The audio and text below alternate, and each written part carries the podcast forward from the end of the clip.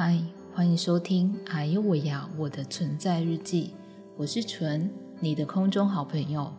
在炎炎夏日中，大家是不是每天都在上演流汗流到 special 的情况呢？天哪，这句话真的好老啊！说到夏天，整个就是油脂分泌增加的一个时节。还记得前阵子我有提到要戒炸，是因为身体长粉瘤的关系。我来诉说一下自身的粉瘤编年史。我从十七岁开始，身体就长粉瘤，每隔两三年呢，都会在不同的部位获得新粉瘤。加加总总下来，我去做过的粉瘤手术呢，一共有五次左右。如今我也不得不面临第六次的粉瘤手术。虽说我也不是什么妙龄少女，但我人生中为了粉瘤开刀，几乎都是在一些特殊部位，举凡嘎子窝、该鼻、外阴部都动过刀。真的很可惜，这些刀都不是正性手术，不然的话，我现在可能会蛮漂亮的。好，这些都不是重点。然而这次的开刀部位呢，则是在卡称的微笑曲线上。我想有开过刀的人都知道，开刀部位呢，在拆线前是不能碰水的。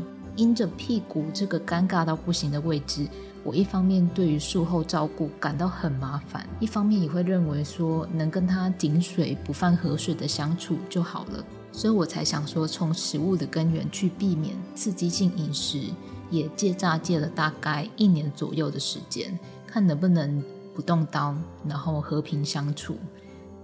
但殊不知呢，有天我屁股上的粉瘤无预警的把和平协议书给撕毁，直接发言给我看，红肿热痛样样来，让我不得不放下我的羞耻心去找外科医生求助。在经历了好几个礼拜的折腾，医师才在我的屁股上送上了我一条五公分的缝线，我才正式跟粉瘤说再见。经历这次的开刀，我想我还是来劝示一下。关于粉瘤，该割的时候呢，还是要割。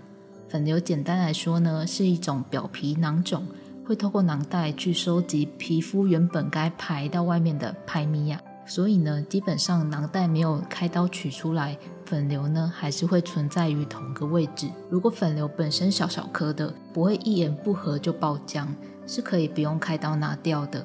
如果粉瘤有反复发炎变大的情况，就别跟我一样选择无视它的存在了。长痛不如短痛，开刀拿掉最效率。当我挥别了住在屁股上的粉瘤邻居后，如今我才能安心坐在椅子上。每次开完刀，就会再一次觉得健康真好，能无病痛活着，完全就是一个恩典。虽然屁股上的二邻居走了，但我目前也没有炸物解禁的一个计划。只能再一次对每间对我挥手的炸鸡店说再见。虽然老板可能炸的又香又漂亮，但我只能持续发好人卡。不是你不好，是我们不适合。以上呢，就是我与粉流分手的故事完结篇。祝大家都有美好的一天，我们有缘空中再见，爱你们，拜。